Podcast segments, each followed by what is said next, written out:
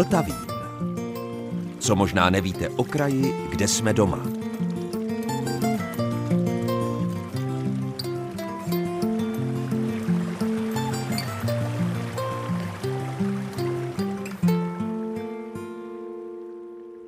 Posloucháte Český rozhlas České Budějovice, posloucháte Vltavín a dobrého dne i poslechu vám od mikrofonu přeje Zdeněk Zajíček.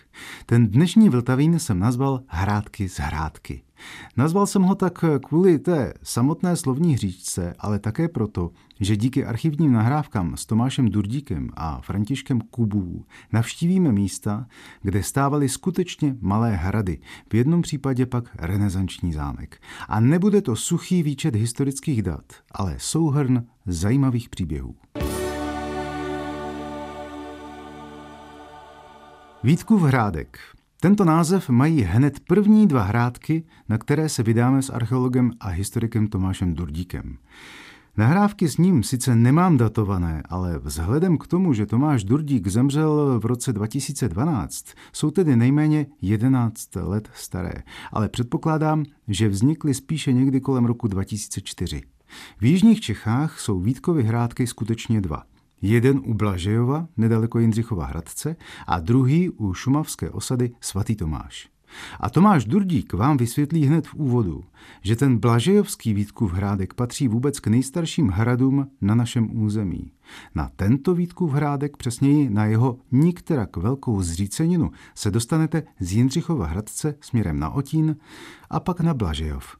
Mezi jeho českými zříceninami najdeme dva Vítkovy hrádky – Normálním lidem se často pletou, respektive jeden z nich většinou neznají a i ten druhý se poměrně vytratil z povědomí, protože byl dlouhou dobu v hraničním pásmu nepřístupný vojenský objekt. Jako s prvním se seznámíme s tím méně známým Vítkovým hrádkem u Blažejova, u Jindřichova Hradce, který na první pohled je malou zříceninou, kde by se mohlo zdát, že toho není zase až tolik k vidění, ale je to hrad mimořádně zajímavý, svým způsobem velmi upovídaný a vnímavému návštěvníkovi může říct velmi mnoho. Půvabnou úzkorozchodnou železnicí z Jindřichova Hradce dojedeme do Blažejova, prohlédneme si místní kostel, se běhneme dolů do údolí, přejdeme mostek a kousíček za ním už je ostrožna se zbytky Vítkova hrádku. Psané dějiny se k němu zachovaly poměrně macežsky. Víme toho o něm velmi málo, ale víme jednu mimořádně důležitou věc, že ho v roce 1267. Vítek z Hradce věnoval řádu německých rytířů. Německí rytíři měli v Jindřichově Hradci svoji komendu, Vlastně v jejím areálu je dnes hasičská zbrojnice ve Švermově ulici v Jindřichově Hradci. A tam žádný hrad nebo opevněné sídlo nevlastnili, ta komenda byla velmi nebojovná. Dostali tedy od pánů z Hradce tento zajímavý malý hrad. Dostali ho od nich nepochybně proto, že páni z Hradce ho už nepotřebovali. Proč vlastně by takový bohatý šlechtic najednou nepotřeboval hrad. To je velice zajímavý příběh, protože v té době se už definitivně podařilo této větvi Vítkovců získat do svého vlastnictví hrad v Jindřichově Hradci, také se po něm psali páni z Hradce, že? který původně byl královským hradem a oni tady vlastně byli správci a jako u mnoha jiných šlechtických rodů, samozřejmě jejich ambice byly velké. Původně si jako ty správci v sousedství postavili malý hrádek, o kterém předpokládali, také jeho jméno Vítkův hrádek napovídá, že byl založen vlastně tímto rodem, kde bylo jméno Vítek takřka závazné. O němž předpokládali, že bude jejich sídlem, pokud budou těmi kastelány. Když se jim podařilo získat ten obrovský, velikánský s tímhle s tím maličkým hradem nesrovnatelný hrad v Jindřichově Hradci, tak samozřejmě tenhle už nepotřebovali a mohli ho dát řádu německých rytířů. Jak to s ním bylo dál, to opět víme velice málo. Předpokládá se, že spustnul v průběhu 15. století a stal se velice rychle zříceninou. Tu potom poškodil bohužel v 19. století ještě sedlák ze sousední vsi, který dospěl k názoru jako mnoho tehdejších romantiků, že tam nepochybně ukryt veliký poklad. Investoval část svých peněz do toho, aby najal kopáče, snažil se zříceninu rozkopávat, snažil se ten poklad nalézt. Samozřejmě žádný nenalezl, ale hradu ublížil poměrně poctivě. Dějiny hradu jsou tedy nedramatické, abych tak řekl, nebo aspoň o žádných dramatech nevíme. Čím je vlastně tak strašně zajímavý? To zjistíme, když ho navštívíme. Po turistické značce vystoupáme na pole před hradem, překonáme dvojité příkopy a valy a vystoupíme do hradního nádvoří. Tady se zachovaly na přední straně zbytky hradního paláce a část ohrazení. Nenalézáme zde žádnou věž nebo pozůstatky věže nebo něco takového. Ten hrad byl asi poměrně velmi jednoduchý, měl trojúhelný obrys a vepředu stál palác. V nádvorní zdi toho paláce nalézáme dnes velice zajímavý způsob stavby, takzvanou vazbu klasovou, latinský opus spicatum. My jsme u nás zvyklí, že ve středověku se kameny do zdí kladly rovně. Ovšem to nebyla jediná možnost, bylo možné je klást šikmo a pak další řadu opět vstřícně šikmo proti ním, takže vlastně vznikly takové jakési v úvozovkách klásky, proto se tomu říká vazba klasová. A je to velice starobilý stavební způsob, s ním se setkáváme na našich nejstarších památkách. A mezi ty právě náleží i Vítkův hrádek. Je to možná jeden z úplně nejstarších šlechtických hradů u nás. Je vlastně z doby, asi i díky samozřejmě sousedství podunajskému, kde ten vývoj byl trošičku pokročilejší, kdy se u nás ještě šlechtické hrady běžně nestavěly a proto tady Vítkovci asi použili i typ hradu, který byl běžný v sousedním Rakousku a kterému se tam říká Festes House, což celku dobře napovídá, o co se jedná. Jde tedy vlastně o opevněný dům, palác, ke kterému je přihrazený nějaký dvoreček. Takže vlastně navštívíme-li tuto skromnou, ale mimořádně zajímavou památku, máme velice vzácnou možnost seznámit se s výmluvným svědkem počátků naší šlechtické hradní architektury, takřka se svědkem, troufám si tvrdit, nejstarobilejším, a můžeme si vlastně prohlédnout i zbytky Malého hradu, který pak patřil řádu německých rytířů, protože i k hradům řádu německých rytířů se čas zachoval mimořádně nemilosrdně a v Jižních Čechách vlastně jinou možnost než tady nemáme. Druhý Vítkův hrádek je v současné době známější než ten u Blažejova, takže pro mnohé lidi bude spíše tím prvním. Najdete jej u šumavské osady svatý Tomáš. Musíte nejdřív do přední výtoně a pak vzhůru do kopců na svatý Tomáš. Tam to jde autem, ale pak už musíte pěšky. Je známý jednak díky románu Adalberta Štiftra Vitigo, ale třeba Adolfa Hejduka inspiroval k básni pod Vítkovým kamenem. Tak se mu také někdy říká. Byl tady také po jistou dobu vězněn král Václav IV., když jej panská jednota zajala a chtěla ho donutit, aby se věnoval více vladaření než zábavě. Ale více už Tomáš Durdík v archivní nahrávce Staré 20 let. Minule jsme navštívili Vítku hrádek u Blažejova, takže by se slušelo, aby naše další kroky vedly na druhý Vítku hrádek, nebo též Vítkův kámen, který je na Šumavě u obce svatý Tomáš a náleží k našim nejvýše položeným hradům. Leží ve výšce přesahující tisíc metrů nad mořem. Leží vlastně už na počátku té odvrácené strany Šumavy, takže se z něj nabízí krásný pohled na panorama Alp pro Čecha asi poměrně nezvyklý. Tahle překrásná, přepěkná zřícenina, která byla velice dobře známa romantikům a našim předkům, připomeňme třeba známý obraz Adalberta Štiftra, který si ho v 19. století nakreslil, téměř zcela zmizela z obecného povědomí, protože v dobách železné opony ležela v hraničním pásmu, sloužila, pokud to její chátrající a padající konstrukce umožňovaly, jako hláska protivzdušné obrany a byla totálně nepřístupná dlouhá desetiletí. To je naštěstí pryč. Dneska se tam samozřejmě můžeme podívat a skutečně to stojí za to, ale z obecného podvědomí skutečně takřka vymizela. Je to škoda, protože to je hrad mimořádně zajímavý a svým způsobem jedinečný, který nám nabízí hned několik možností vidět něco skutečně zajímavého a jedinečného. Jak to bylo z jeho počátky, my pořádně nevíme, ale není pochyb o tom, že si ho jako takový kontrolní a pomocný správní bod na svých rozsáhlých statcích postavili Rožemberci, kteří získali někdy koncem 13. na začátku 14. století zdejší území a s jejich rodem, s krátkou epizodou, kdy hrad drželi s nimi příbuzní rakouští pánové z Valze, je vlastně s jejich rodem spojen téměř po celou dobu své existence. Říkal jsem mu, že ten hrad byl takovým nějakým správním a kontrolním bodem, umožňoval samozřejmě daleký výhled a umožňoval sídlo správce pro okolní osídlení území. Uměrně tomu samozřejmě byl zařízen. Musel se samozřejmě také vyrovnat s asi ne zcela rostomilými podmínkami, které ta situování v horách nad tisíc metrů přinášelo.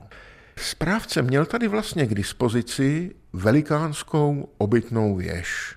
Ta je vlastně dodnes dominantou hradu, byla vystavena někdy v prvé polovině 14. století a náleží k největším obytným věžím u nás. Délka její strany se pohybuje okolo 18 metrů. Ta věž byla plochostropá, to znamená, že místnosti vevnitř měly rovné trámové stropy. To bylo ostatně v době vzniku poměrně typické, protože učinili asi v celku logickou zkušenost, že nižší plochostropé místnosti se daleko lépe vytápějí než vysoké klenuté sály, což samozřejmě v této vysokorské poloze hrálo rovněž svoji nezanedbatelnou roli. V přízemí té věže byly spíše skladovací a takové, řekněme, provozní prostory, Hlavní vlastně obytné místnosti obsahovalo první a druhé patro, byly uměrně tomu vybaveny pěknými okny a asi i potřebným hygienickým zázemím, totiž tedy artířovými prevéty. K té věži, která stála na takové výrazné skalce, bylo přihraženo už jenom malinké trojúhelné nádvoříčko z bránou a to byl vlastně celý hrad. Protože ten hrad vlastně tvořila především ta veliká obytná věž, které se také cizím slovem říká donjon z francouzštiny, tak vlastně takovému hradu říkáme hrad donjonového typu. Ta věž dodnes samozřejmě s nějakými mladšími úpravami, zejména oken a přestavbou toho dvorečka na tři místnosti, který pak proběhl v renesanci, stojí ve plné výši své zděné části a nabízí tak poměrně vzácnou možnost prohlédnout si takovou věc nebo takovýto druh stavby v úplnosti.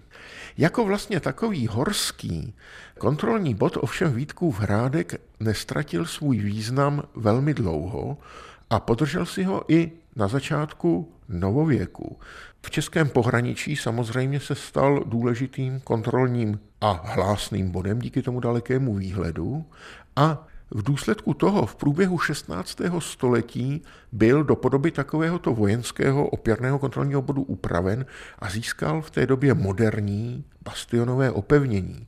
V Čechách bylo Habsburky takové věci zakázáno stavět, to znamená, že jich teda vlastně vzniklo velice málo a vlastně bastionové opevnění hradní z 16. století je u nás velikánská vzácnost. Samozřejmě to opevnění bylo poměrně lehké. Hrad obklopila vnější hradba, která byla spevněna pěti bastiony a všechno to bylo vybaveno pouze pro střelce z ručnic. Nebyly tam žádné dělostřelecké střílny a i ty zdi byly poměrně slabé. Ovšem zase představa, jak se někdo trmácí s těmi kanóny po všelijakých těch balvanitých cestách nahoru na ten hrad, asi rovněž není úplně pravděpodobná. To znamená, že se asi tady s nějakými těžšími děly v podstatě nepočítalo. Ještě v koncem 16. století nebo nejpozději na začátku 30. leté války toto opevnění bylo vylepšováno a vlastně ta fortifikace získala takové zajímavé, nové, oblé prvky, které v srovnání s těmi staršími bastiony byly jakoby trošičku krokem zpět a i tím je to vlastně velice zajímavé. Bývaly tu tyto rondely nebo rundely, jak říkají soudobé písemné prameny, dva, dneska si můžeme prohlédnout jeden, ten druhý úplně zmizel a vlastně celou 30 letou válku to bylo skutečně vojensky obsazený objekt s poměrně silnou posádkou, velkou zásobou zbraní a tak dále, který hrál svou roli. Pak už to s ním šlo z kopce, byl užíván potom jako takové jako spíše pomocné ubytování pro nějaké úředničky nebo něco až do 18. století, kdy vyhořel a od té doby se stal zříceninou. Ovšem zříceninou, jak už jsem říkal, mimořádně krásnou a mimořádně působivou. Takže na Vítkově hrádku máme tu vzácnou možnost si prohlédnout znova i jakési počátky památkové péče. Zejména na té věži si můžeme prohlédnout úpravy, kterými se snažili zamezit jejímu chátrání už na začátku 19. století, datované nápisovou deskou, a zbytky dneska bohužel už velmi rozpadlého schodiště, které tam bylo vystavěno u příležitosti návštěvy císaře pána, aby ten výborný rozhled byl ještě o nějakých těch 10-15 metrů umocněn a které rovněž patří k poměrně velice kultivovaně provedeným romantickým úpravám. Když už jsme v dnešním vydání Vltavínu Českého rozhlasu České Budějovice doputovali v archivních nahrávkách o hrádcích s dnes už zesnulým Tomášem Durdíkem na Šumavu, pojďme na ní ještě chvíli zůstat. V archivu jsme totiž našli ještě krásnou sérii nahrávek Františka Kubů z Prachatického muzea, který sledoval a popisoval pošumavské zámečky a jedním z nich je hrádek u Sušice. Říká vám něco jméno Jan Evangelista Purkyně a Adelaida z Defuré? Jak souvisí s hrádkem u Sušice? To se dozvíme z nahrávky, která pochází ze září roku 2004 a bude to hodně silný příběh. V líbezné krajině pod horou Svatobor, nedaleko Sušice, na okraji stejnojmené obce nalezneme hrádek u Sušice. Zámecký areál se na první pohled skládá ze dvou nestejných částí. Starší renesanční a novější barokně rokokové. Dodenávna se proto předpokládalo, že se jedná o dvě stavby, které vznikly postupně. Až poslední výzkumy však ukázaly, že jádro renesanční bylo v 18. století z části rokokově přestavěno a že se teda jedná o jednu stavbu, která prošla jednolitým, byť velice složitým vývojem. Ta novější přestavěná část je však zajímavá i obecně, protože jejím přestavovatelem byl z největší pravděpodobností Jan Josef Virch, asi zřejmě vůbec nejvýznamnější rokokový architekt, který působil v Čechách. Například jeho dílem je přestavba arcibiskupského paláce naproti Pražskému hradu nebo půvabného zámečku Bečváry nedaleko Kutné hory. Hrádek u Sušice existoval jako ves již ve 13. století a jeho tehdejší majitelé, ať již to byli zemané nebo správci, zřejmě již od prvních let sídlili na nějaké malé zdejší tvrzi. Ta byla potom v 16. století za Račínu z Račína přestavěna na rozsáhlý renesanční zámek, který měl několik křídel a byl vyzdoben tehdy módní s grafitovou výzdobou.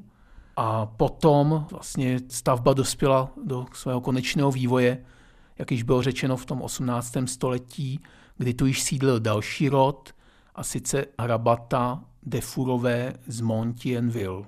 Ti sem přicházejí v roce 1731. Tento zajímavý rod přivála do Čech, tak jako mnoho jiných, 30-letá válka. Jejich předek byl plukovníkem Valčtejnovy armády a nové majetky v Čechách získal na různých místech. Například známý je hrubý rohozec u Turnova, o který se před několika lety a vlastně dodnes vedl velice dlouhodobý restituční spor. Defurové sídlili na Hrádku asi 100 let. Bylo tu několik majitelů, kteří byli význační, každý něčím jiným, ale nad nimi všemi určitě vyniká krásná žena. Komtesa Adeleda z Defuru. Asi vůbec nejvýraznější postava která se myhla pošumavskými zámečky. Tato krásná dívka, která se narodila v roce 1800, mládí prožila v bouřivé době napoleonských válek, sama nic nevytvořila, nezastávala žádnou význačnou funkci, nebyla žádnou vědkyní, byla prostě mladou ženou, která byla do všech podrobností plodem své romantické doby. Ale ač sama nic nevytvořila, vše kolem ovlivnila. Její otec František de Fur, tehdejší majitel Hrádku Sušice, byl voják. Voják, který celý svůj život strávil na bojištích napoleonských válek. Ve svém životě nebyl šťastný, nepohodl se s otcem ani se svou manželkou, dokonce se s ní nakonec rozvedl, ale velice miloval své dvě dcery. Kromě Adelédy i starší Františku, obě byly krásné dívky, které však jejich otec viděl jenom velice sporadicky v době krátkých dovolených mezi jednotlivými taženími. Adeleda se svou matkou a sestrou vyrůstali v Hrádku prakticky sami, ale přesto i ve stínu válečných událostí měli krásné dětství. Nejen příroda v okolí přispěla k té harmonii, ale také časté návštěvy na okolních zámcích. Nejčastěji zajížděli na Blatnou, kde se také Adeleda setkala s Janem Evangelistou Purkyněm. Tento tehdy mladý muž působil na Blatné jako vychovatel dětí zámeckého pána Lidpranta a byl již tehdy i v tom mladém věku středem celé zámecké společnosti a mladou dívku okouzlil. On totiž stělesňoval vše to, co si ona v duchu tehdejší romantické doby představovala, vzdělaného, pohledného muže, který měl ušlechtilé ideály, krásně vybraně se choval, snažil se pomáhat všem kolem a měl nějaký velký cíl, za kterým šel. Jan Evangelista Porkyně určitě nezůstal k půvabům mladé dívky netečný. Vyvinulo se mezi nimi minimálně krásné přátelství. Život je potom rozdělil. Jan Evangelista Porkyně šel za svou dráhou vědce do ciziny. A Adeleda zůstala na svém zámku. Utěšoval jí další nápadník, správce hradeckého panství, Matyáš Benjamin Kosler, který byl přítelem a spolužákem Purkyněho také zajímavá osobnost, ale v tomto milostném trojuhelníku nikomu štěstí nevykvetlo. Pokyně tedy se stal velkým vědcem. Matyáš Benjamin Kosler požádal svou lásku Adeledu o ruku, ale nedostal jí, protože matka mu ji nedala ze společenských důvodů a předsudků.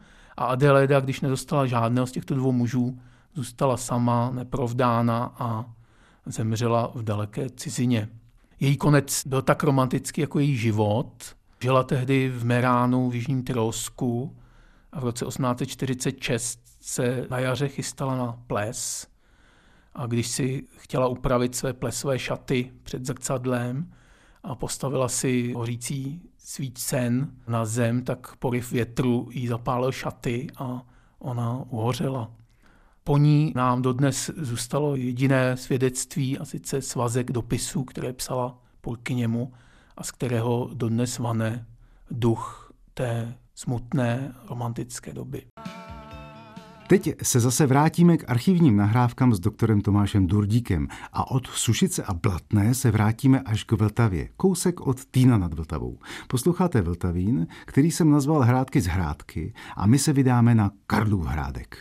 V Jižních Čechách máme vzácnou možnost navštívit krásnou a luxusní stavbu Karla IV., která neoprávněně zůstává trošičku ve stínu svých šťastnějších sourozenců, který jsou daleko známější.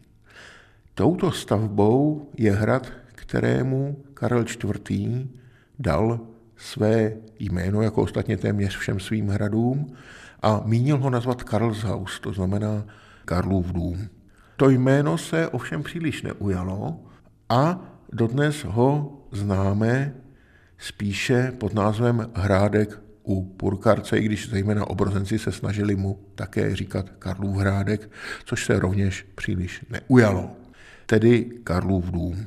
Hrad vzniknul na části území, která byla vyčleněna z panství sousedního velkého královského hradu Hluboké, to znamená, že leží asi 4 kilometry severně od Hluboké na témže břehu Vltavy. Už sám fakt, že Karel stavěl vlastně nový královský hrad v těsném sousedství jiného královského hradu, svědčí, že tento hrad pro něj měl mít asi nějaký specifický význam. Z Karlových hradů vlastně jsou nejznámější ty, které budoval s nějakým, dalo by se říci, velkým záměrem. Karlštejn, že jo, jako reprezentační a velice rafinovaný objekt i státní reprezentace a propagandy. Já nevím, Karlsberg neboli Kašperk, že u Kašperského nebo Karlskrone Radině nad Plzní, které budoval z důvodu zprávy, ochrany a zajištění země Karlovy Vary, Karlsfried, Užitavy a tak dále. To byly všechno hrady, které hrály svoji roli. Tady stavěl Karel skutečně pro sebe. Budíš mi dovoleno použít moderního příměru tady si stavěl luxusní chatu. Stavěl si místo, kam by mohl odjet, kde by se mohl zotavit, kde by se mohl ničím nerušen věnovat jednak lovu v okolních lesích, odpočinku a podobným věcem. Poprvé se existence hradu v písemných pramenech připomíná roku 1357. A Karel zde zřejmě mínil založit i městečko, to se mu ale nezdařilo. A sám ten hrad používal asi jenom po dobu svého života. Už v poslední čtvrtině 14. století Václava IV. pro něj víceméně nebylo využití a zřejmě záhy byl ponechán svému osudu. Protože ovšem ležel v lese a i do toho purkarce samotného je dost daleko, nevyplatilo se asi odsud příliš odvážet kámen, to znamená, že z něj zůstala zachována pěkná a veliká zřícenina. Před hradem na té ostrožně, na které leží, si můžeme povšimnout, až tam půjdeme valů a příkopů takového velikého opevněného prostoru, kde zřejmě mělo přijmout toho hradu asi ležet to městečko, které si zde Karel přál zřídit a k tomu už nedošlo. Vlastní hrad je takový mnohoúhelník, který obíhá velice mohutný příkop a val, Vstup do něj byl po mostě přes příkop, dneska jsou tam dochovány romantické mostnice z doby parkové úpravy, kterou vlastně v rámci úprav okolí hluboké podnikly Schwarzenbergové potom už v novověku. Hrádek u Purkarce byl velice příjemný, luxusní objekt, patřil mezi bezvěžové hrady, zřejmě neměl velkou věž a po celém obvodu ho vymezovala palácová křídla. Pouze ve východním, respektive severovýchodním nároží ležel veliký kostel, z něhož je dneska dochována vnější stěna a závěr s opěrnými pilíři, v který měl vevnitř na západní straně dřevěnou tribunu, z které panovník přihlížel k bohoslužbám. Právě takový tento veliký kostel je na českých královských hradech té doby spíše výjimkou a trošičku možná připomíná některé dvory francouzských králů v okolí Paříže, takové ty jejich sídlátka právě pro podobné příležitosti. S nimi se měl Karel možnost seznámit v době svého mládí, které strávil na francouzském královském dvoře. Na nádvoří se vcházelo průjezdem vybaveným sedátky, sediliemi, a jak už jsem říkal, ze všech stran ho obklopovala palácová křídla. Ta palácová křídla byla velmi výstavná a v patře zase obsahovala komfortní obytné prostory, plochostropé, mezi nimiž nalézáme i ony roubené komory, které zajišťovaly tepelný komfort v době nepříznivých klimatických podmínek. V řešení těch paláců zase nalezneme takové nějaké náznaky, které napovídají, že vlastně Karel tady zase opakoval takové ty trojdílné v úvozovkách byty otakarských paláců s tím středním sálkem a dvěma obytnými místnostmi po stranách. Takováhle citace vlastně starého přemyslovského není na jeho hradech nijak neobvyklá a byla součástí i jeho velice cílevědomě prosazované politické koncepce, kdy on vlastně budíš mi to tak dovolno říci, se snažil získat veliký politický kapitál z okázalého a programového zdůrazňování toho, že je vlastně napůl přemyslovec po mamince, že vlastně pokračuje ve velkém díle svých přemyslovských předků a na to samozřejmě v Čechách nalézal ochotnou a úspěšnou odezvu. Takže navštívíme-li zříceniny Hrádku u Purkarce, máme možnost navštívit Karlovo osobní, dalo by se říct intimní, avšak luxusní sídlo, máme možnost seznámit se s objektem, který používal velký panovník pro svůj oddych, pro svoje zotavení a nezbyde nám, než zůstat stát v určitém údivu nad tím, jak i na tomto místě neopomenul v stavební podobě tohoto pro širší reprezentaci neurčeného objektu zdůraznit své politické ambice, své politické cíle i svou lásku a návaznost k přemyslovským předkům. Poslední z hrádků na jihu Čech je Kozí hrádek a dnes vás ve Vltavínu jeho historii provede opět Tomáš Durdík. Kozí hrádek patří mezi ty jeho české hrady, které by teoreticky, spíše z historických důvodů, jak si zápětí řekneme, měl znát každý. Ve skutečnosti ovšem, kromě toho jména, to obávám se až tak žhavé nebude. Jeho zříceniny nalezneme na takové nepříliš výrazné ostrožně nad levým břehem Koského potoka kousíček od Sezimova ústí. Do psané historie vstoupil roku 1387, kdy náležel Vlčkovi z Kozího. O 20 let později ho koupil Jindřich z Hradce a pak se zde několikrát změnili majitelé. My si z nich připomeneme Ctibora a Jana z Kozího, protože ti zde v letech 1412 a 1414 poskytli azyl mistru Janovi Husovi, který zde žil a kázal a právě díky tomu by asi měl člověk o existenci kozího hrádku vědět. Mistra Jana hrad příliš nepřežil. Byl zničen asi vojenskou akcí v roce 1438 a v roce 1446 se ho podařilo získat nenažranému, budíš mi to tak dovoleno říci, městu Tábor, které samozřejmě se snažilo vyzískat v okolí co nejvíce majetků a to hrad už neexistoval.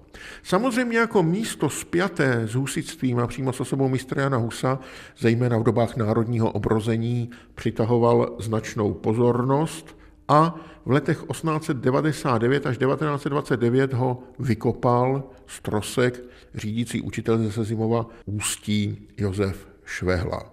Hrad je státním hradem, byl v nedávné době velice razantně metodami velkého betonového stavebnictví zajištěn, takže jeho zbytky dneska působí poněkud tvrdým dojmem, ale to hradu na významu nijak neubírá.